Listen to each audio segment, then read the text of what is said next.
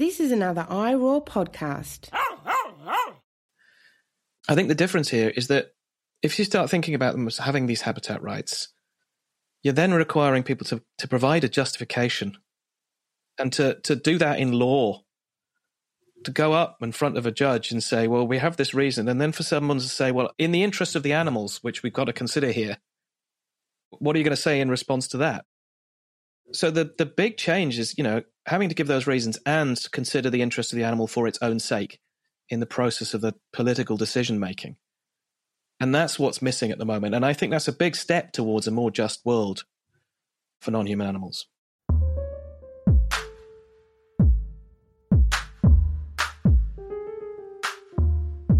Welcome back to the Animal Turn, everyone. This is season six. We're focusing in on animals and politics. And in today's episode, we're going to try and tackle two concepts. The one is moral imagination, and the other is habitat rights. And while I'm not sure that we got as in depth with these concepts as I'd hoped for, I think that the episode gives a really good introduction to these concepts. And I think that they have an interesting relationship with one another. You know, I really do think moral imagination is important for kind of creating and crafting some of these future hopefully future rights that Steve Cooke is speaking about, such as habitat rights. It's a really interesting conversation and I hope you enjoy. But before we get into it, a little bit about Steve Cooke. He's an associate professor of political theory at the University of Leicester. He works on justice and non-human animals and in the ethics of protest and activism. His main interests are in what a just society for human and non-human animals might look like and the ethics of different ways of achieving it. He also recently, very recently, published a book called What Are Animal Rights For with Bristol University Press. Make sure to go and check that out. All right, but that's it. Enjoy.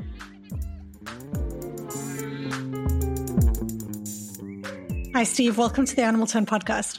I'm looking forward to talking to you today. We've kind of got a double whammy happening and they're both really big concepts. So we'll see how we do. But in general, I was hoping that we could talk a little bit about this idea of habitat rights and also about moral imagination, because I think that both of these are kind of important when thinking about animals and politics.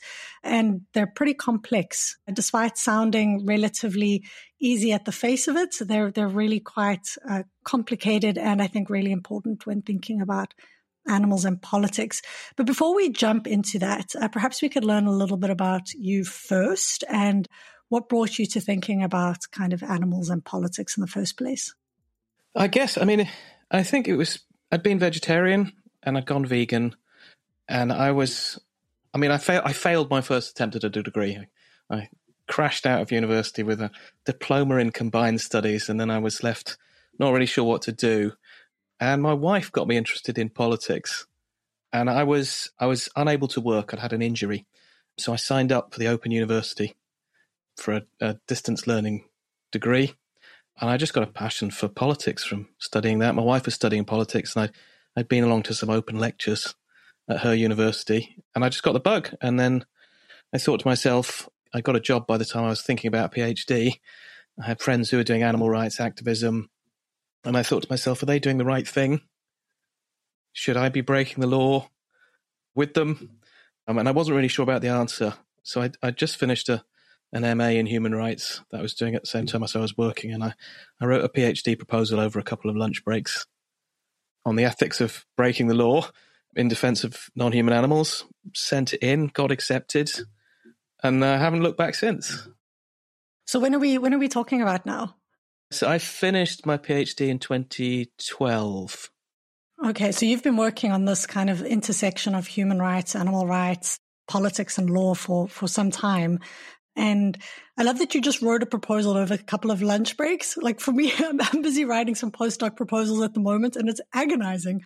Well, I had a really great tutor, Kimberly Brownlee, who ran a, a module on human rights, on the philosophy of rights and it was something that was completely new to me. And, and there were some some papers in that that got me thinking about the animals question. So I think it, you know I, it wasn't just a sort of I just come up with it in, in, a couple of lunch breaks. I'd had time to think about it during the course of the MA and and just sift a few ideas in my head. So. And what do you think the significance is of you know philosophy to politics? Because sometimes um, sometimes we kind of think of them as being quite separate from one another. But in doing this season, I've realized that philosophers are really really engaged when it comes to kind of political thought and and particularly with animals and politics. Yeah, so I started with the political science route, and I, I got gradually more frustrated learning about how why things were working the way they did. Uh, you know, uh, the political science is all about explaining and predicting and interpreting, and I, I wanted to know the ethical questions. Not why is this working the way it does, but how should it work? And that's where the philosophy hits the the politics. What should an ideal world look like? What would a good political institution look like? How should we behave? What, what do we owe our fellow citizens? Those kind of questions. And I, I find those much more exciting than, well, what's explaining the way people vote? I mean, that's interesting. But for me, I want to know what I should do and how I should relate to my fellows.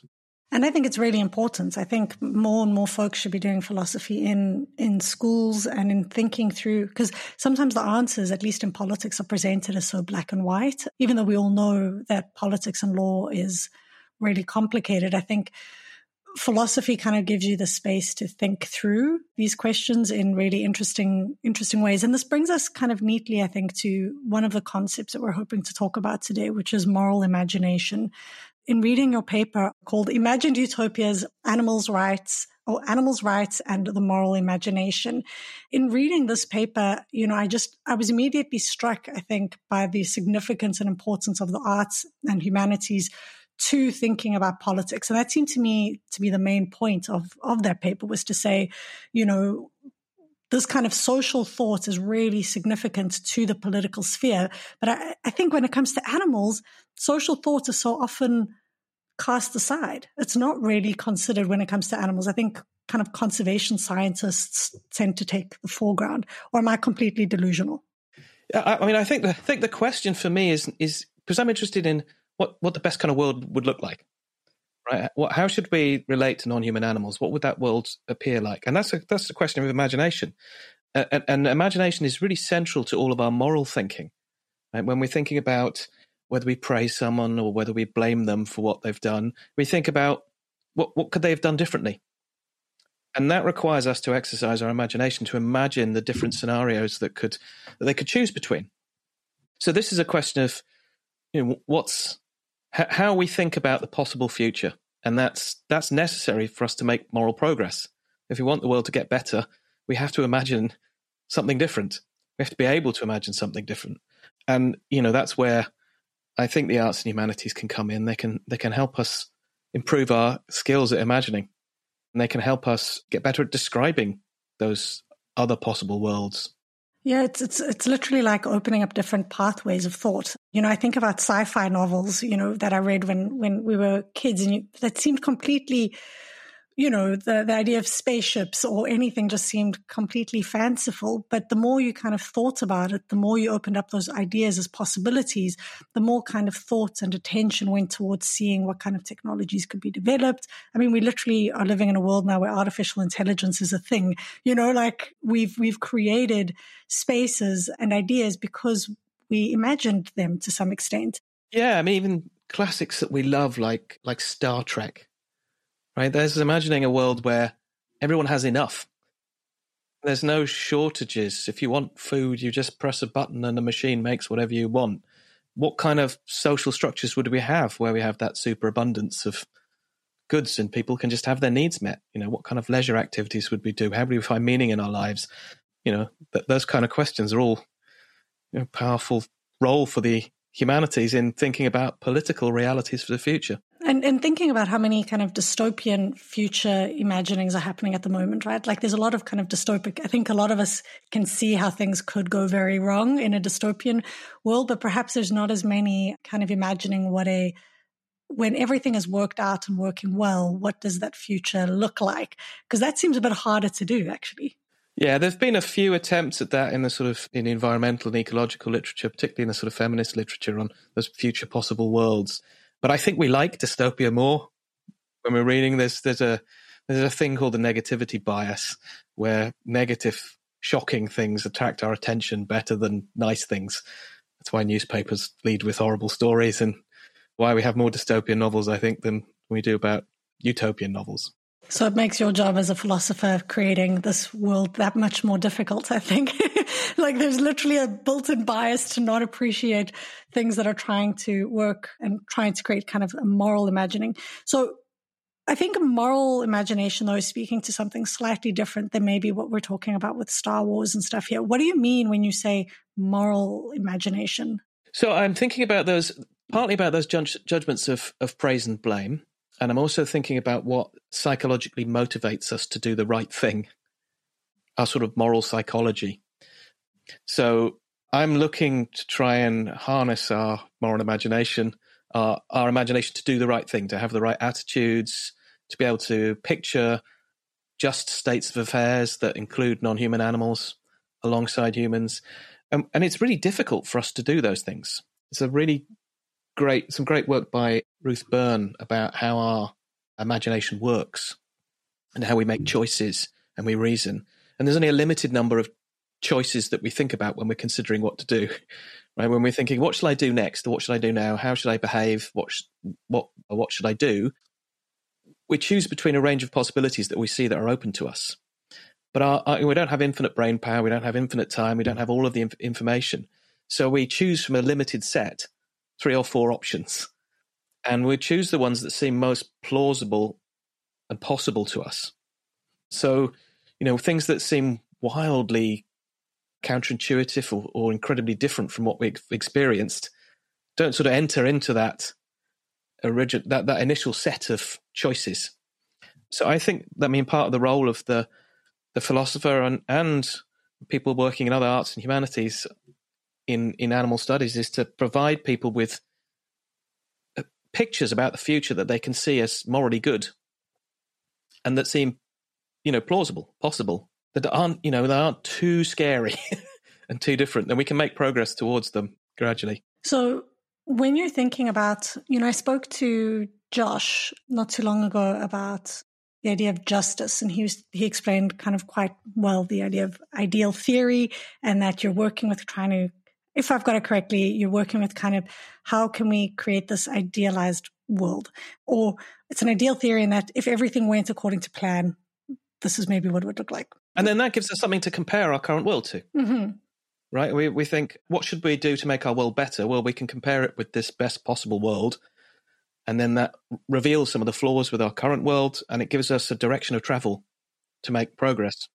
So it's literally the steps we could take. If we, for example, to make this a bit more tangible, if we think that animals deserve to be deserve to have choices over their own lives and where and how they move and what they do, that would be an ideal theory.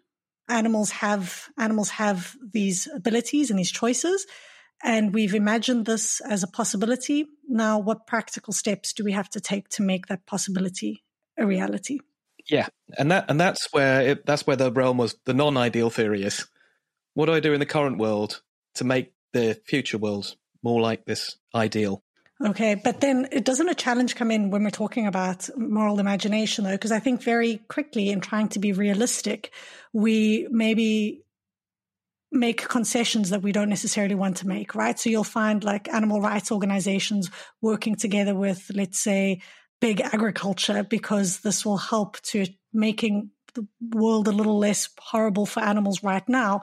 But doesn't this kind of non-ideal because it is it's non-ideal. You're trying to improve the situation for animals that are here right now by let's say agreeing to slightly larger crates.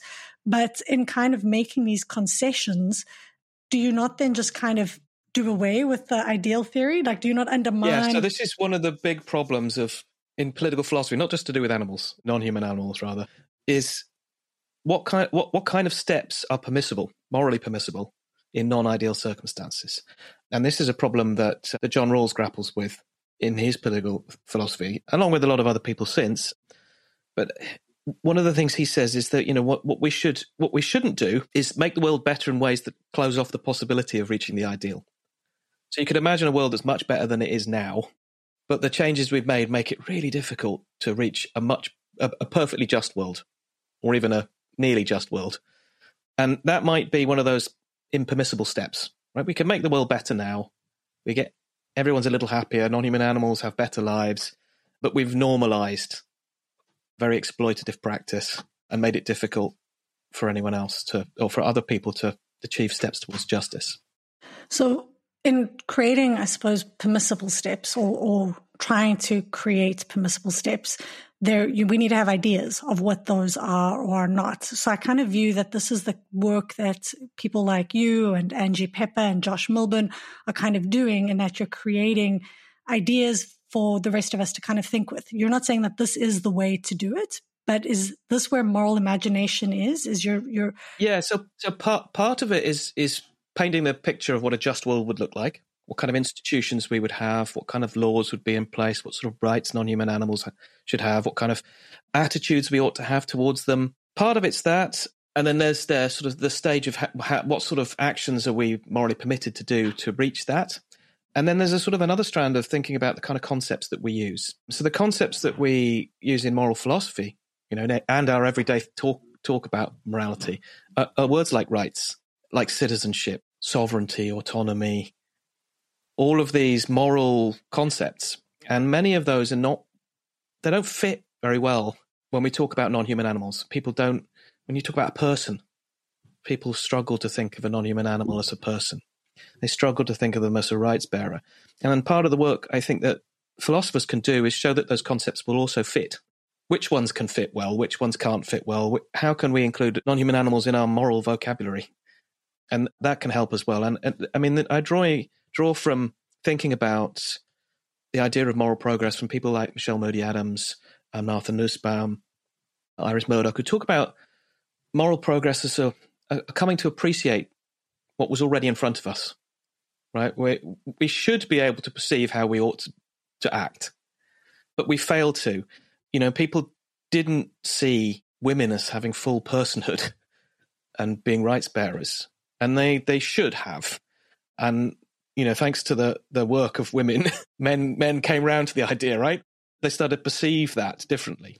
And I think that's the same in the case of non-human animals. We can say, look, I know a rights, the idea of a right, or the idea of citizenship, that can include more than human, because you can then you can see those concepts working. It becomes easier to imagine it, and then that makes progress more possible. Well, I mean, I guess because the first thing you'll say is if you're speaking to someone, you know, I think animals should have rights and I think they should be considered persons, maybe the, one of the first questions someone will say to you is how. And I think if you don't have the any, well, maybe let me put it to you, how? like what kind of tools, what tools are in our toolbox to kind of start thinking about animals in these politically important ways? Well, so very often the the the strategy that animal rights theorists have taken is to say, well, look, many of the problems that you think apply to non-human animals and including them in our standard moral terms, like rights, like citizenship, like ownership, they apply to all sorts of humans too. And we've managed to apply them in human contexts. We've we've we've managed to ascribe rights to children, even though they aren't fully autonomous. We've we've managed to make corporations persons in law. And there are rivers, right? Aren't there some rivers that are persons now? Yeah, rivers, mountains. We've managed to give those. We found legal ways with trustees and mm-hmm. wards and guardians to have people act on their behalf and to give them legal rights. If it can be done for a McDonald's, why why can't it be done for a chimpanzee? And do you think that this is just purely a lack of moral imagination of of putting animals in kind of a significant way in our thinking about politics? I mean, I'm, I'm foreshadow this and say. I think to an extent, yes. I think I think people just sometimes you talk about talk to them and they are I just haven't thought of it like that before. I think that foregrounding this sort of stuff as well makes people consider it, right? People take a lot, make a lot of effort. They go to great lengths to avoid thinking too hard about our relationship with non-human animals. And if you force them, you make it difficult for them to avoid those, forms of rationalization or willful ignorance, then it's harder for them to do the wrong thing. Right. Maybe if we bring it back to kind of property rights here. So we've got this idea of moral imagination that perhaps if we had more kind of vocabulary or an imagination of a future world where animals were taken more seriously or treated more politically correctly, that if we have that kind of imagination in our minds, we could possibly move towards that world. But maybe we can talk a little bit about kind of habitat rights as a way to maybe frame what we're thinking about. What are habitat rights? Right. So, I, I mean, I think my approach to thinking about animal rights is to think about them in terms of the interests that animal have, animals have, and the, the, the really strong, important, vital interests. What are they, and how could they be protected? And there are there are many animals for whom having a decent habitat to live in is necessary for them to live any kind of good life. For some, it's necessary for them to live full stop, right? They, without a specific kind of very niche habitat, they can't survive. So if those animals have a right to life, and I think they, many of them do, then they probably have a right to the conditions that enable them to live as well. And that might ground something like a habitat right. So there are, there are other animals that just can't live good lives. And I use the example of orangutans, right? They, they range over vast territories. They use their vegetation and the wildlife in their territory in all sorts of ways to enjoy themselves and in different ways depending on the group of orangutans, the culture of orangutans. And they just can't live as good lives if they don't have that habitat. There's, there's plenty of research. Zookeepers will make use of it. They they make they try and make zoos as much like a, a primate's original habitat as possible because primates don't enjoy living in conditions that are wildly different from their habitat. So that might that, that creates an interest in the habitat, and I think the, the strength of that interest can ground a right, and that means that you know we should allow them and not interfere with them when they're in that habitat. Right? We should protect it for their sakes. We should we have duties not to destroy it, and if we do destroy it or harm it, then they've got rights against us, right? Maybe we owe them compensation or something like that, or we owe them rectification a, a, replacement habitat or something. Is this not similar to like? Wouldn't this be kind of conservation? Uh, isn't this how conservationists operate, and that they're trying to protect well habitats because there are certain animals that rely on them? Yes, but they're not. I mean, they're not. They're not trying to protect the habitat necessarily, always for the sake of the non-human animal. They might be. It might not be for individual animals, right? They might be trying to protect a, an ecosystem or a species and the reasons they might have for doing that will differ depending on the kind of conservationist, right? Some of them will say, well, wouldn't it be terrible if my children's children's children never got to see a rhino? Therefore, we should conserve the rhino's habitat. Or wouldn't it be terrible for us if we lost access to this plant that's pretty useful? And it's rarely the case that the considerations primarily for the sake of individual animals. And that's I mean, that's the approach that rights theorists take, right? We're looking at individuals, non human animals, as having distinct value, being worthy of concern for their own sakes at an individual level and not just as part of a group or a species or something like that. And the kind of protections that a conservationist might arrange are going to be easy to sacrifice. We find that, I mean, very commonly, right? You have a conservation area and a government wants to just build a road or something. They can do that. And that's, I mean, it's because those animals don't have rights. Right? It's a clash of, well, human interests versus animal interests. We've got rights, they don't. We can override them. So you don't see conservationists talking about it in terms of the rights that individual creatures have for their own sakes. And that's the difference. I think rights are very powerful. They're the sorts of considerations that trump other things. So if you've got a clash between a right and something else, right, the right tends to win out. It's morally more important. So the classic example is if you were looking at like a welfare system and you had a choice between meeting people's rights and ensuring people's rights are met and an efficiency, it's better to have an inefficient system that protects people's rights than an efficient one that tramples over their rights. So there's a moral consideration, a right trumping a non-moral consideration, efficiency. So if animals have rights, then they're, they're, those can't be just sacrificed for things like expediency and efficiency and economic benefit. I mean, of course, we kind of see, though, that even though humans have human rights, the Universal Declaration of Human Rights, you've still got numerous instances of rights existing, but their rights being kind of curtailed in pursuit of exactly what you're talking about, your efficiency. And sometimes legal systems help to even aid in that efficiency. So, I mean, but this isn't the question I wanted to get at. I think that's a you know, I think you you are probably painfully aware, as all the listeners are aware, that that rights exist, but it doesn't just because they exist doesn't mean that they're always enforced well. But it's it's interesting when you were speaking about conservationists there, because I think when you started with saying habitat rights, I initially thought of, you know, you were speaking about rights for a habitat, but you're not you're not thinking in this like ecocentric way. You're saying each individual animal has a right to their habitat or to X habitat. And that right, or they should have a right to their habitat. And that right deserves to be legally and politically protected. Yes. And I mean, they'll, they'll be slightly different from the kind of property rights that we might imagine in uh, a human, because I, I, tie them to interests. I'm thinking about what does a, an animal need to live a good life? And if property turns out to be one of those things, a good way of ensuring that it gets to live a good life, then we ought to give it a property right. But, you know, non human animals don't need the kind of property rights that would, you know, for example, the, the mineral rights underground. Right, that they have no interest in that. If we if we were to give like a human property rights over a piece of land, we might think that they have a right to transfer that.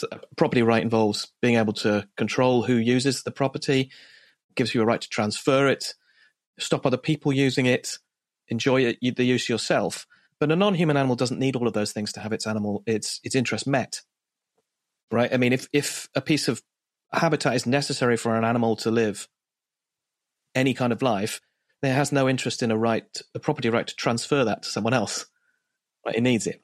It doesn't doesn't need a right to the the all of the, the the stuff under the ground. So it just needs to be able to use we call usury usufructuary rights. Just needs to be able to use the stuff that comes out the top of the ground almost.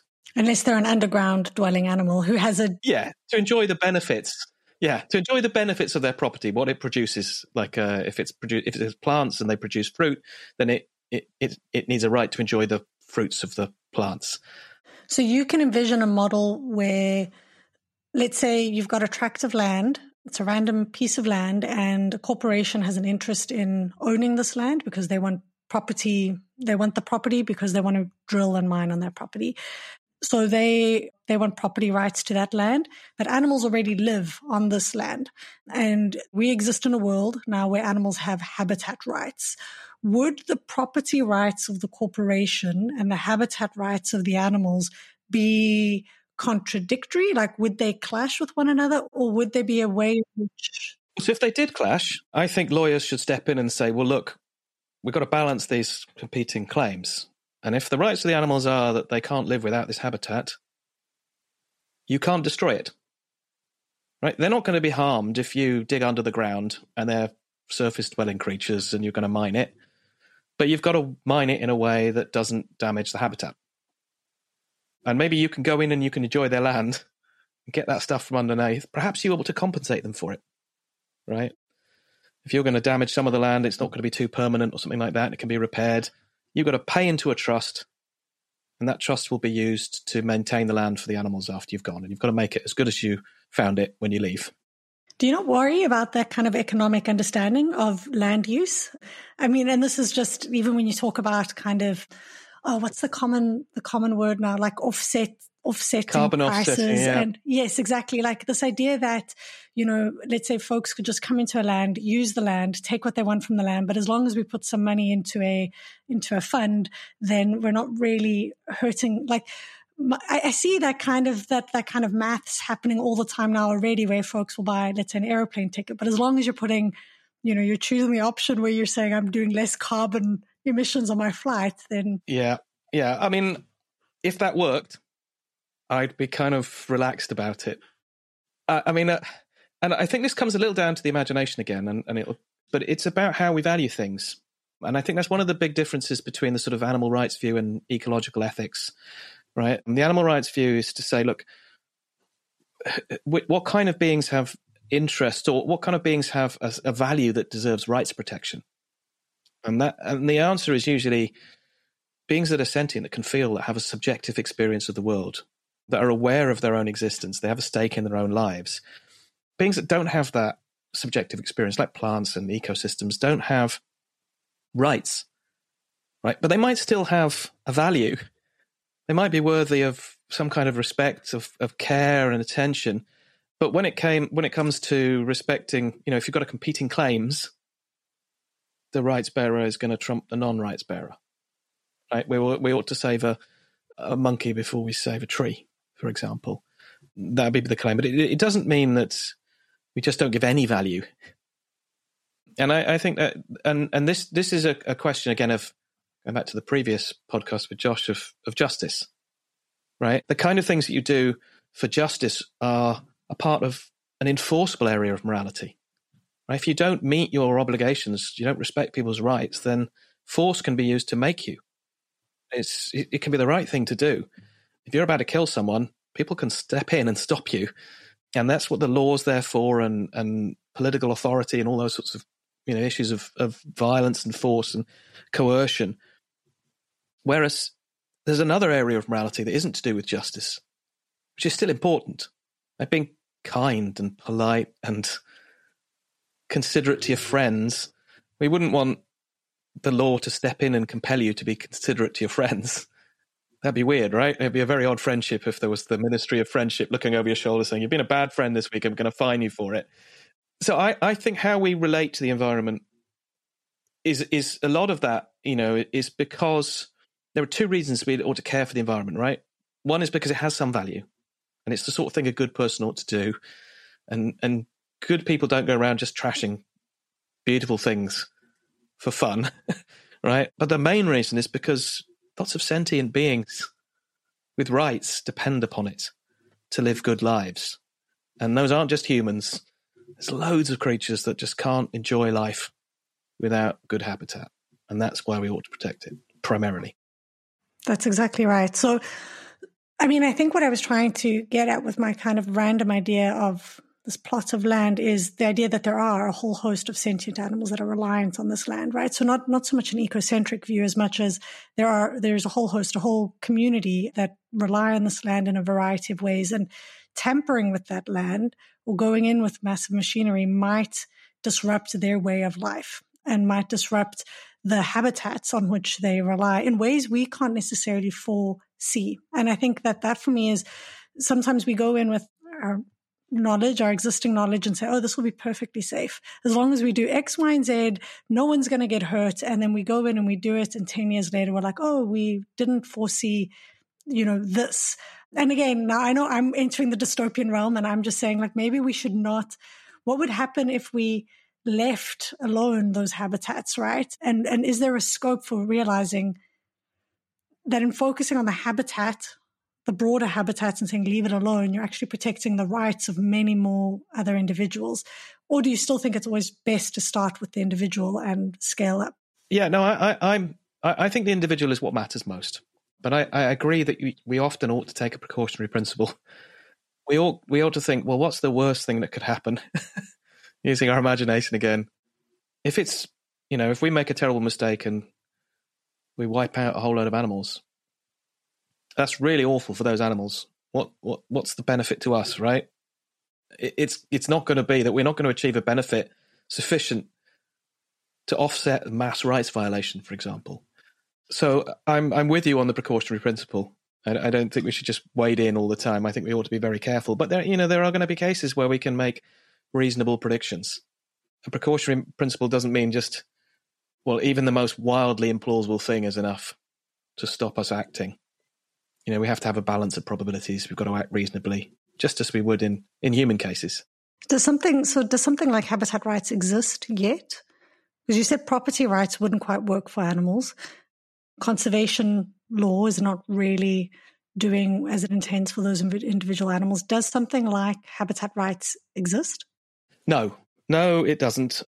I wish it did. I, I would like to see legal bodies with enforcement powers, legal powers to say this is a protected area of land and you can't mess with it without considering the interests of animals, without coming to us as the guardians of these creatures and putting your case forward and demonstrating to us that the deal you're proposing is good for the non human animals that live there. And do you imagine that these habitat rights would follow the animals or stay with the habitat? So obviously many animals are quite migratory. They move between a whole host of environments across nation borders. Would those habitat rights, the same as kind of my right to not be harmed follows me, it sticks to me. I don't know if that's an actual right. I'm just assuming there's probably a more legal way of saying that, but my right to not be harmed sticks with me. Would an animal's right to habitat stick with them? So, so I see the habitat rights as protecting an in, an animal's interest primarily in life. and in flourishing. And so, you know, there are animals that don't need a specific habitat. They they can exist across a variety of habitats. Right? They're not going to gain the same sort of rights. There are some animals that you just can't move without them dying. Right? They're going to have a habitat right. There are others that need a specific habitat, but you could potentially recreate that somewhere else. Right? So, you know, maybe there's a, a really important good that we can secure. We can only secure it if we build a motorway through some ponds where some rare newts live, and we can just build a set of almost identical ponds, and the newts will be just as happy 500 meters to the left. Right? I think we can meet their property rights, the habitat rights that way. Right? They still have the habitat, they still have the good life.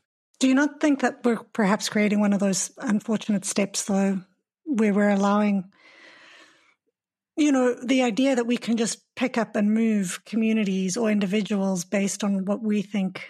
And I, I hear you. So there's a, a, good that might be good for us for whatever reason. And that's what we've been doing all this time is we, we want something or we see something, we think it'll be for the betterment of our societies and we, we build things. And sometimes we relocate animals and conservationists relocate animals all the time. But doesn't that neglect sometimes the idea that these animals also have social cultural worlds. They have connections to that specific place, even if they could live in pigeons can live in a variety of cities around the world.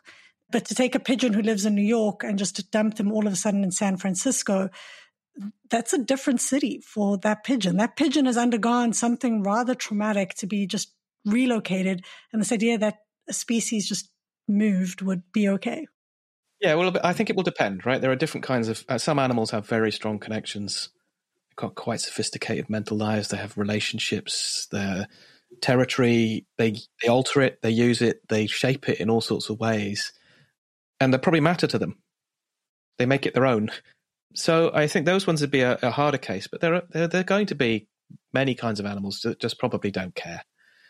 I think the difference here is that if you start thinking about them as having these habitat rights, you're then requiring people to, to provide a justification and to to do that in law to go up in front of a judge and say, well, we have this reason, and then for someone to say, well, in the interest of the animals, which we've got to consider here, what are you going to say in response to that? So the the big change is, you know, having to give those reasons and consider the interest of the animal for its own sake in the process of the political decision making. And that's what's missing at the moment. And I think that's a big step towards a more just world for non human animals.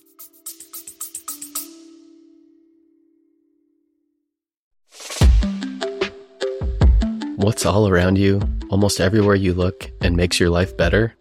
Birds. Learn all about these beautiful creatures in this wonderful new podcast called Birds of a Feather Talk Together. Two experts guide two newbies on their journey to learn more. Mallard ducks, ivory billed woodpeckers, Hawaiian honeycreepers, blue jays, cardinals, sandhill cranes, and more. Each week we discuss a different bird and walk away with a better understanding of the birds all around us. Oh, and we have a ton of fun doing it. Listen now. You're going to like learning about these birds. I guarantee it.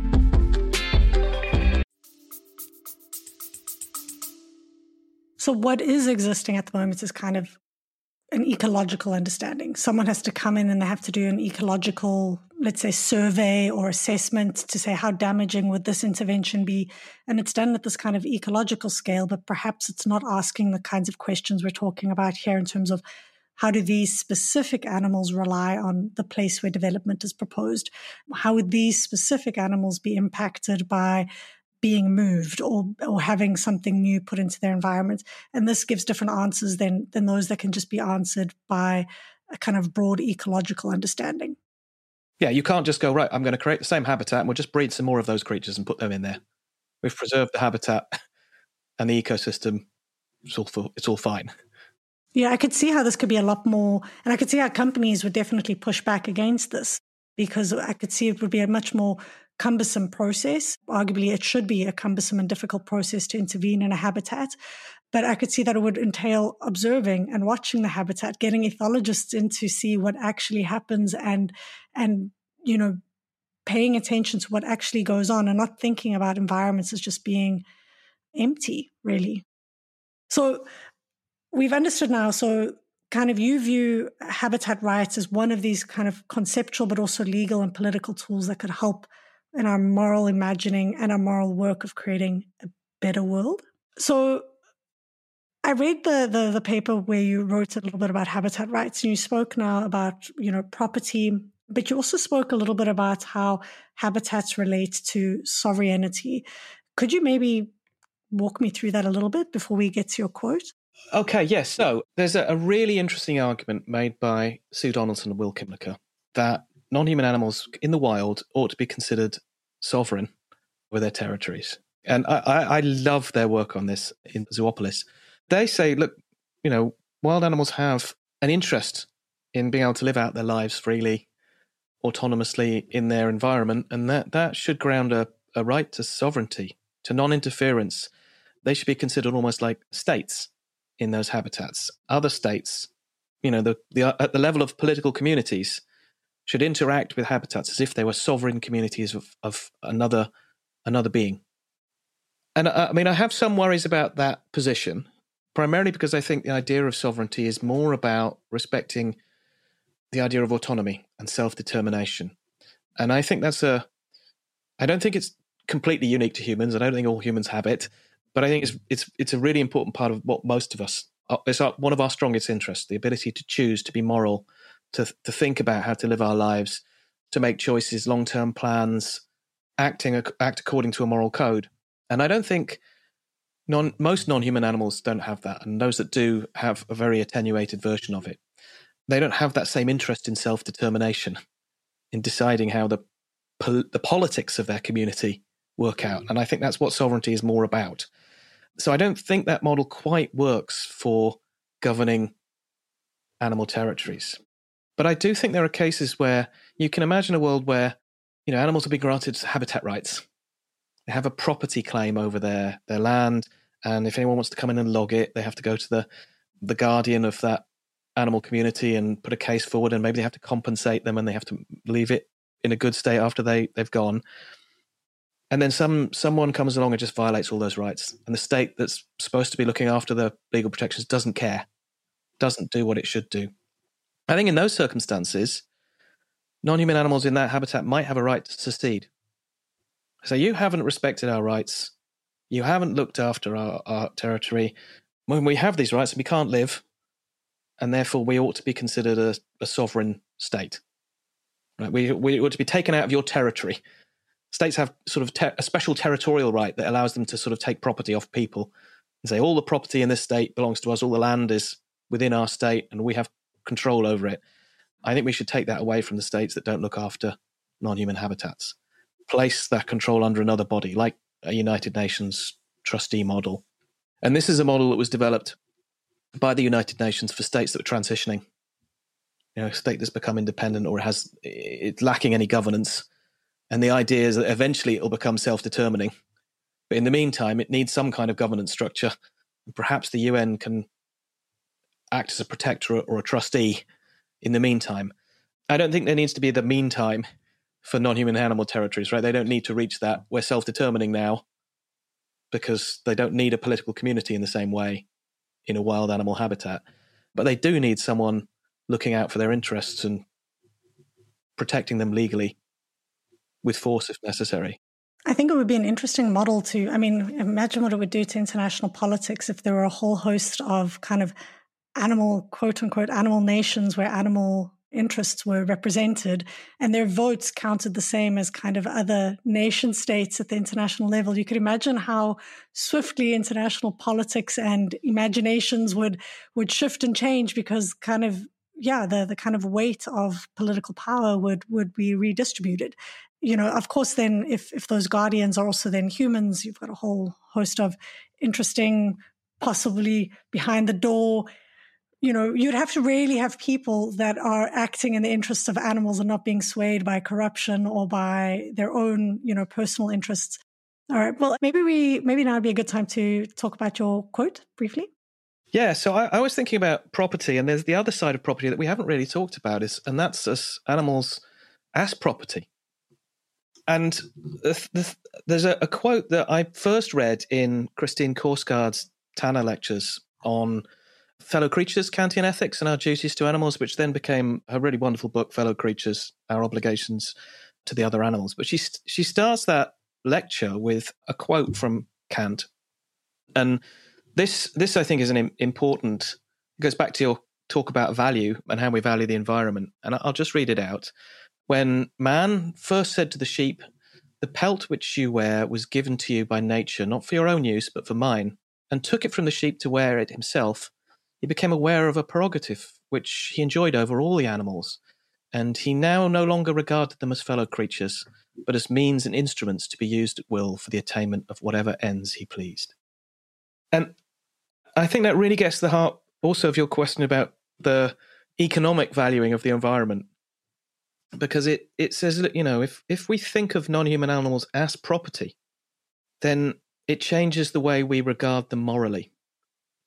And so I, I used to think that it was, you know, it, ownership of non human animals was compatible with respecting animal rights in some way, that their interests could be protected whilst they were being owned. And I'm, I'm much less sure of that now because I think that attitude that's implicit in that sort of quote matters there, right? He, when he, he sees that pelt of the animal as, as something he can use, doesn't belong to the animal, it belongs to a human. It's there just now a thing to be used. And it's, it's a shift of the way we regard others. And I, I think one of the the problems I think about how we imagine animal rights relies upon or has something missing from it in a lot of animal rights scholarship. We tend to think of respect as being core to the idea of rights. So when we think about respecting non human animals, rights theorists tend to say, well, respecting non human animals is about acknowledging the fact that they're valuable for their own sake and they have interests that matter to them. And we just need to protect those interests. And the more I've thought about it, the more I've looked at the concept of respect, I think that's not quite how we respect one another as humans. It isn't quite, there's something missing. So when we think about the Universal Declaration of Human Rights, there's also a sort of, an almost a, an idea of reverence, some kind of valuing of something special about humans. Animal rights theorists tend to say, no, that, that view is mistaken. There's nothing special about humans just as there's nothing special about animals, we're all the same.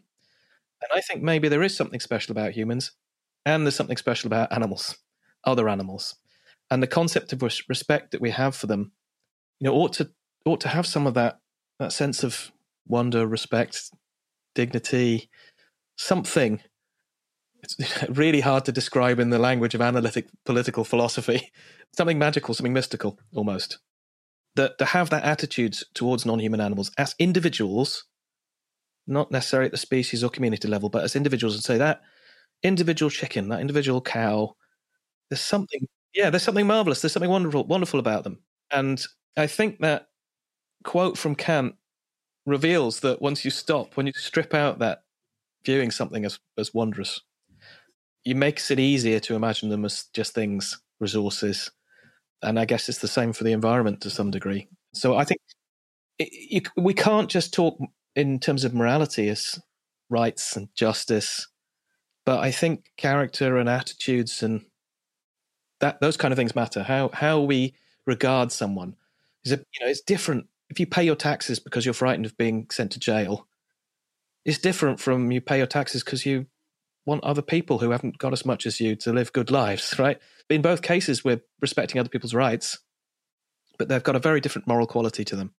I agree. And I like that framing of moral quality because the lens you wear when you do something, as you say, you can have exactly the same action being done, but the lens that you wear when doing that action changes the kind of significance, I think, of the action in some in some way, and also not only the significance of the action, but possibly even the significance of the action for those involved. I know that I've shared this the story on the podcast before, but when I went vegan myself, I didn't really see animals as animals. It was it was an odd kind of thing. Like I didn't want to be part of this big machine that's violent and hurts animals. So I kind of I was like, I'm stepping away. I'm not going to participate. And I remember very clearly a distinct moment walking past a fish in a in a tank in Korea and realizing, wow, this is that fish's whole like this is their life this is their world this is their experience and and it still gets me now because it's a very different view i think in that moment i started to see the the complexity of who was involved in this kind of, you know, it wasn't about their environment or anything. It was that fish, that particular fish experiencing really just unbelievable violence and hurt and pain that was going to end awfully for them. And kind of seeing that versus comparing myself to a year ago where I would have just walked past and all I would have seen was a fish. And that's a very different kind of seeing, really. Yeah, it's just like an acknowledgement that this is a being with an individual, subjective life that matters for its own sake, and uh, and I think that's one of the things that's that's got a real strength of the rights approach, right? The rights approach, it's not everything, but it is really focused on individual beings that matter for their own sakes, and I think that's why I'm a, a rights and animal rights theorist and not a an ecological theorist or an eco ethicist. Yeah, I, I, know that there's a lot of folks that are uncomfortable with with the rights framework. I still need to. I, I don't. I don't know. I mean, I think it's it's primarily because of the kind of history of uh, colonization and you know Western rights. But I'm not well versed enough to put forward this critique. Well, I think one of the reasons is also comes from the sort of the, the complaint from Karl Marx and that sort of Marxist approach to say rights are about preserving property relationships they're about preserving dominant power relationships. And I think there's a difference between what they what they ought to be for and how they're used. I think marking out what really is the minimal moral standard that we ought to live according to is what rights are for. Right? This is the minimum. In order for anyone to live a decent life, they have to have their right, their their life protected. They have to be able to have shelter and food and medicine and they have to have a degree of freedom and they have to be able to maintain relationships with one another. And the other complaint is that rights are very antagonistic because they're about claims against other people or they they provoke individualism. And I think all of those are kind of misguided. Because you can't have a right without, without outside of a political community. You know, can't have it operationalized. You can't have it in legal force. It's they're all about how we regulate our relationships when things go wrong. About what we owe to one another as our a minimum standard. They're not supposed to be, we just need rights and that's the whole of life. And it would be lovely to not live in a world where we needed them, where we're all perfectly good individuals and we had a superabundance of goods and everyone could have what they want. Yeah. Or a communist utopia, right? But we don't have those things. We don't have everyone having the same interests, and I don't think we ever will. We don't have a superabundance of goods yet. It'd be lovely if we did. And people aren't perfect. So we need some way of thinking about claims and in cases of some kind of degree of scarcity where people are competing for things. And we need a minimum moral standard. And that's what rights are for. That's really wonderfully said, beautifully said. If if habitat rights were to be added to this kind of, you know, menu of rights that we have available to us and that animals have available to them, because I, I would assume that some humans would also have claims to particular habitat rights. Some human groups definitely have specific kind of environmental attachments. But if habitat rights, so now distinct animals have habitat rights, they rely on these habitats to live and to thrive. Would this only come into play? Early on, I put forward kind of a corporation coming into an environment that's impacting specific animals' habitat rights. What would happen in the case of, let's say, conflict between different animals? Would this be, you know, and, and I think this is maybe particularly pertinent when thinking about invasive species, for example, who maybe didn't choose to move to a different environment, but now find themselves in an environment. Is this where habitat rights would become? I mean, I could see how it could be employed in, in really interesting ways in trying to think about the rights of, let's say, indigenous or native species and an invasive species. Yeah, I mean, I, these are really tricky problems and I, I haven't I can't claim to have tried to solve all of them. But it, it, I mean, you might you might think, let's say we have someone whose whose job it is to act as the trustee, the, the the, the ward over this habitat, and an invasive species comes in, they might have a duty to try and preserve that habitat because those animals that live there need it to live any kind of good life. Perhaps those animals that come in don't need it. Maybe they could go and eat somewhere else then you can see how a ward might have a duty to try and carry out measures to attract those animals to somewhere else or to step in and i mean let's say a swarm of locusts comes in and eats all of the vegetation and now the animals got nothing to eat the ward might use the resources that they've granted. Perhaps they've rented out the land to some people to chop some logs down or do some mineral mining or something like that. They could use those resources to then provide emergency food relief uh, or something like that to the existing population. But I'm assuming these habitat rights wouldn't necessarily give the right to, let's say, kill this invasive species because that animal's right to life would supersede the habitat like and i guess this is where, where it gets really tricky where you need kind of mediators and stuff but i can see now why like a habitat right is it could be used to mediate not only relations between humans and animals but also some of these really thorny questions that emerge between animals yeah, and, and, and unfortunately, ethics is hard. so, so solving these kind of problems has to be done almost on a case by case basis, and it needs careful thought, careful consideration. I mean, we do the same for humans, though. We do when we've got legal claims that are interfering with each other. We do balancing, legal balancing between the competing rights. We think about the strength of a claim, the importance of particular rights. Some rights are likely to carry more weight than others right? So we, I have a right to to bodily integrity, and someone else has a right to life, but you know they're not necessarily always equal. Right? It's worse for someone to be killed than for me to lose my thumb. Those kind of balancing acts can be done, but yeah, they're not easy, and they, it, it isn't always going to be possible to solve those cases. It, you know, it might be cases where we, you know, a, a trustee says this is an irresolvable problem. There's no good solution. We're just going to try and get the least worst. But at the very least, habitat rights would give us the space to talk about it as an existing problem and to give us the language to think through it. Whereas now, I think far too often, I mean, it's not to say that I think these issues, particularly with invasive species, I think there are a lot of people doing a lot of this hard work. But I, the idea that there's this, this, thing that's attached to all animals that when they are in your territory or a specific territory, they have it. It's part of, it follows them. That that it makes any action more complicated. And, and I think that the slowing down of these actions is possibly a good thing because the speed with which we, I think, kill, a, there's a biosecurity threat and there's a new virus. So let's just, you know, kill off all the wild ducks in this area. You know, I think if, if they had rights, that just wouldn't be an option. Yeah, you can't. You have to. You have to try the non-murderous options first. You have to think. I mean, maybe we have a right to self-defense, but we, you know, that has to be a last resort. Killing has to be the last resort, not the first resort. And and so yeah, if this, you know, there's a duck with a disease that might threaten us, we've got a range of options we might choose beforehand. Vaccinating ducks, vaccinating ourselves, those kind of things.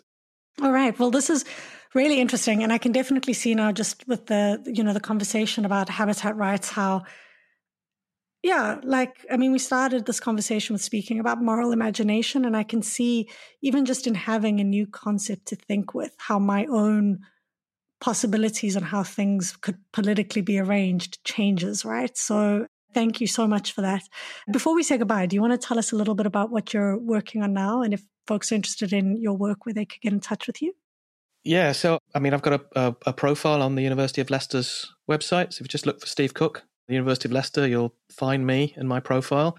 I'm currently trying to work on a, a book that I've been working on for a very long time, unsuccessfully, on uh, animal rights activism. So this is the thing that started me off in my journey in the first place, and I'm still working on it, trying to think of all those problems that we have as animal rights activists.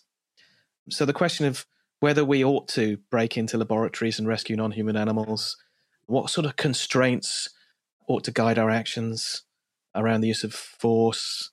Who are legitimate targets for animal rights activism? What kind of things can we do in pursuit of those good ends?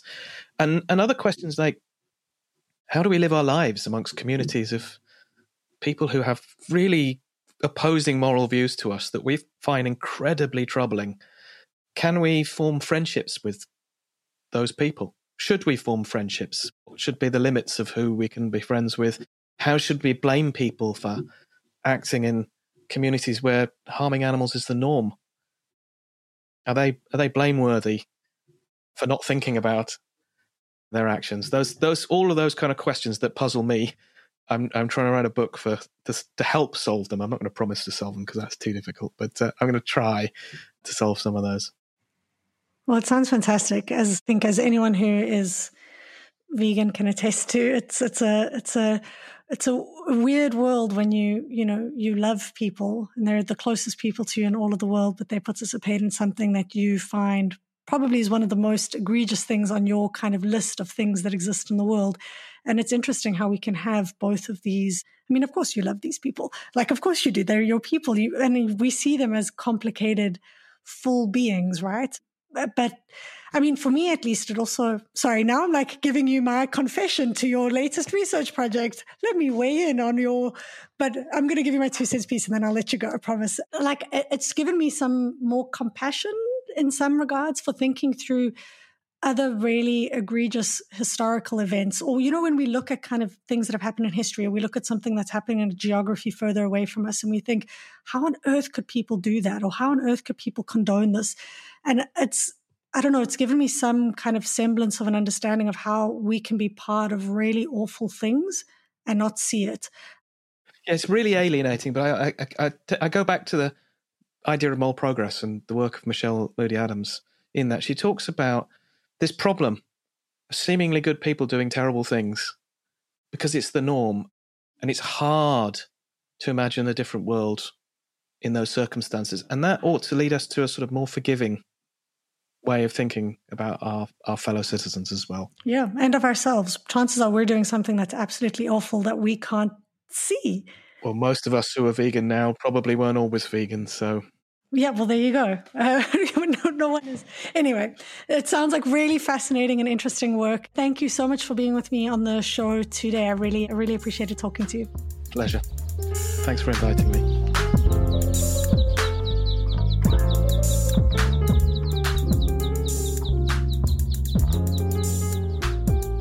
Hi, Virginia. Welcome back to the Animal Highlight. Hi, good to be back here. Thank you. I know that you've got a really interesting animal for us to speak about today, so I'm looking forward to jumping into it. But you've been really busy lately. You've been going to all sorts of conferences and stuff. I don't know how you do it.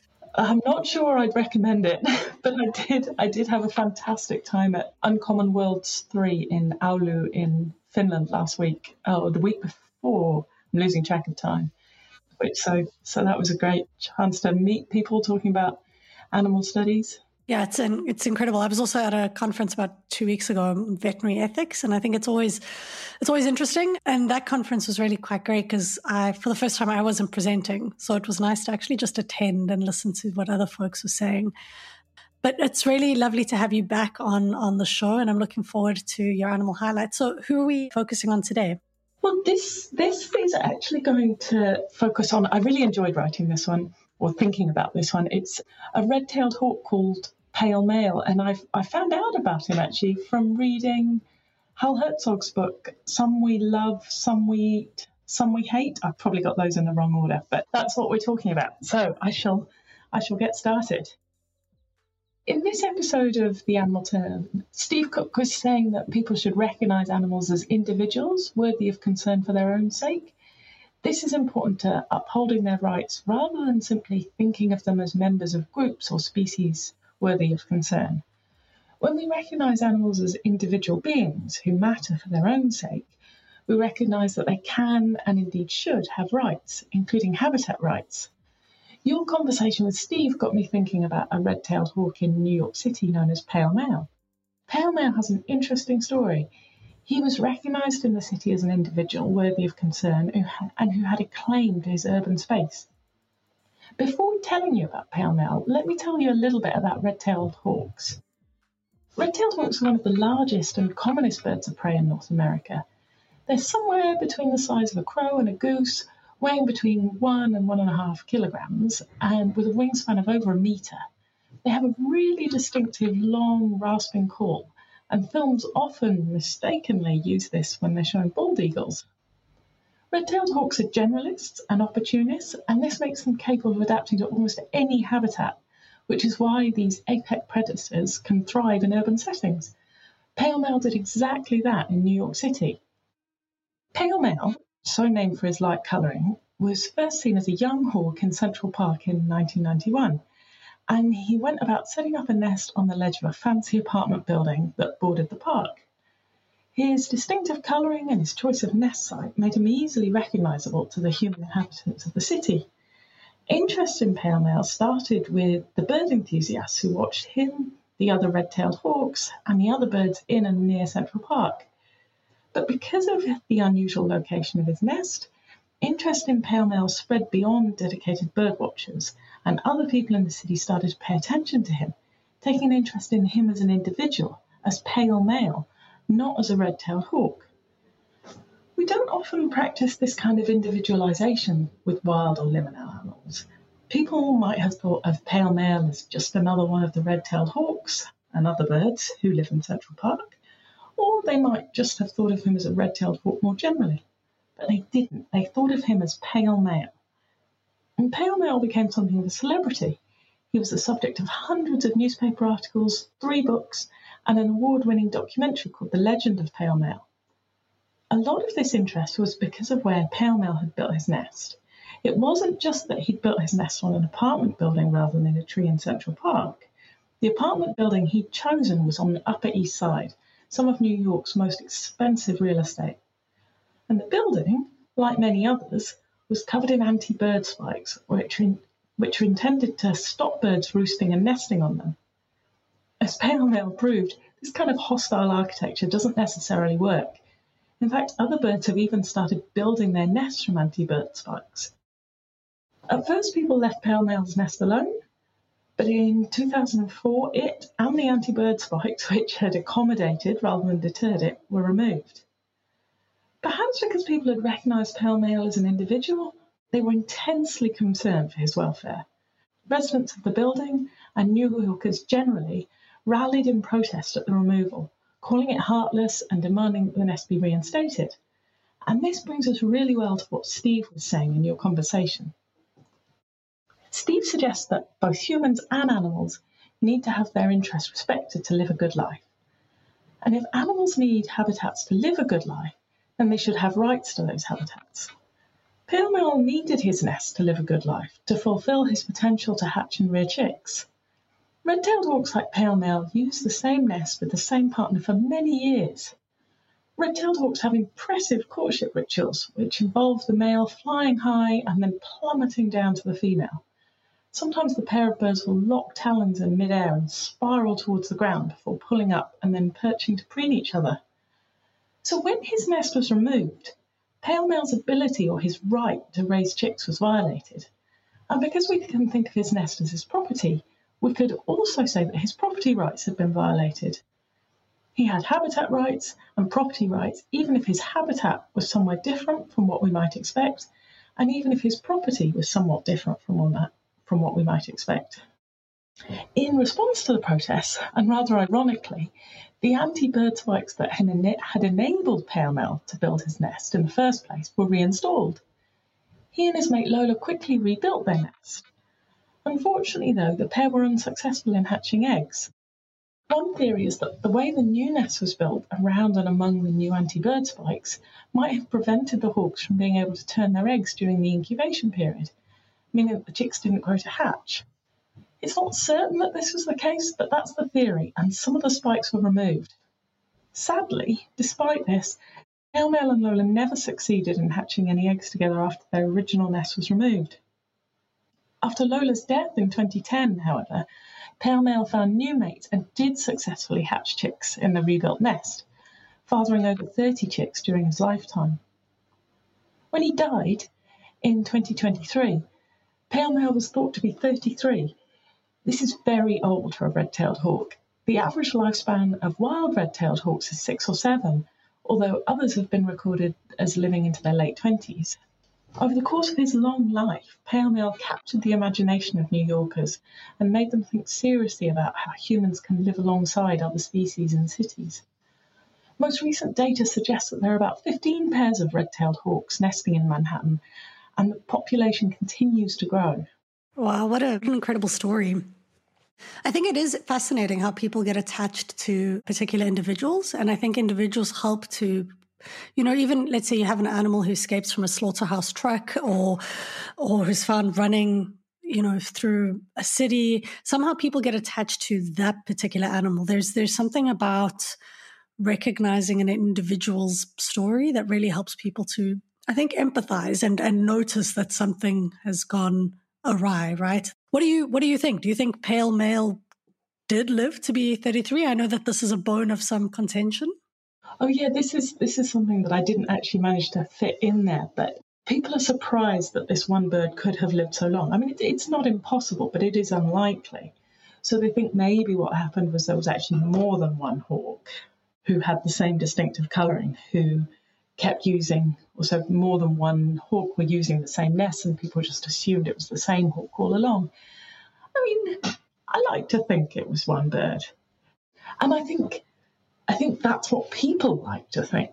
We like to believe in this one bird coming to the same nest and and living a really long time and and forming sort of forming a relationship with people or people forming a relationship with it or him rather and you're right it is important the way that one individual animal can kind of open our eyes to things that we manage to keep our eyes closed to when we just think about animals as groups or collectives it's interesting though, because I think somehow we're able to privilege the individual's experience while at the same time like disavowing the collective. Do you know what I mean? Like, so everyone's concerned with pale male, but what about all the other red tail hawks?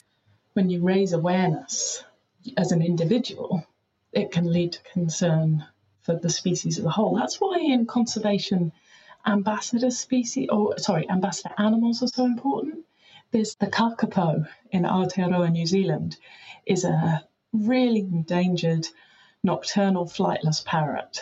And there's a bird called Sirocco who is an absolute dead loss for the conservation breeding program, but he's such a cool bird that he's a really important ambassador for the species, and people care so much. I mean, they care about the kakapo generally, but Sirocco is such a cool bird that he really helps people care about the kakapo. Yeah, it's it's it's definitely interesting to to think about. Anyway, that was really interesting. I didn't know about Pale Male before you started speaking about him, and I, I just know that New York has some of the highest, I think it's also peregrine falcons, one of the highest populations of peregrine falcons. Don't quote me on that. And I, I say this far too often on the podcast, but I'm pretty certain. I saw peregrine falcon up in Kingston actually while studying. I was sitting at my desk and all of a sudden I realized out of the corner of my eye something was there. And I look up and there's a peregrine falcon just like standing, staring at me. I was like, oh, well, there you go. But yeah, I think peregrine falcons do exceedingly well in cities. A lot of birds of prey are, are finding a way, right? They do. They. This is the interesting thing. Our our urban areas are actually providing really good niches for some some raptors. Like peregrines nest on cliffs often, so things like cathedrals and churches are basically man-made cliffs. And that's fascinating. All right. Well, thank you so much, Virginia, for for joining me again on the Animal Highlight.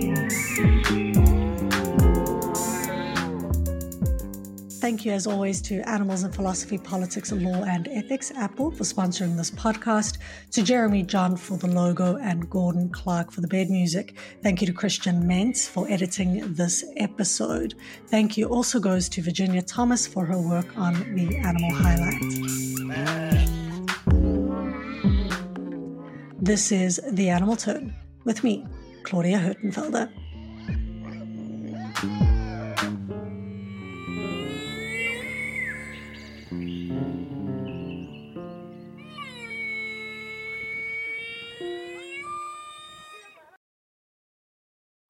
For more great iROAR podcasts, visit iroarpod.com.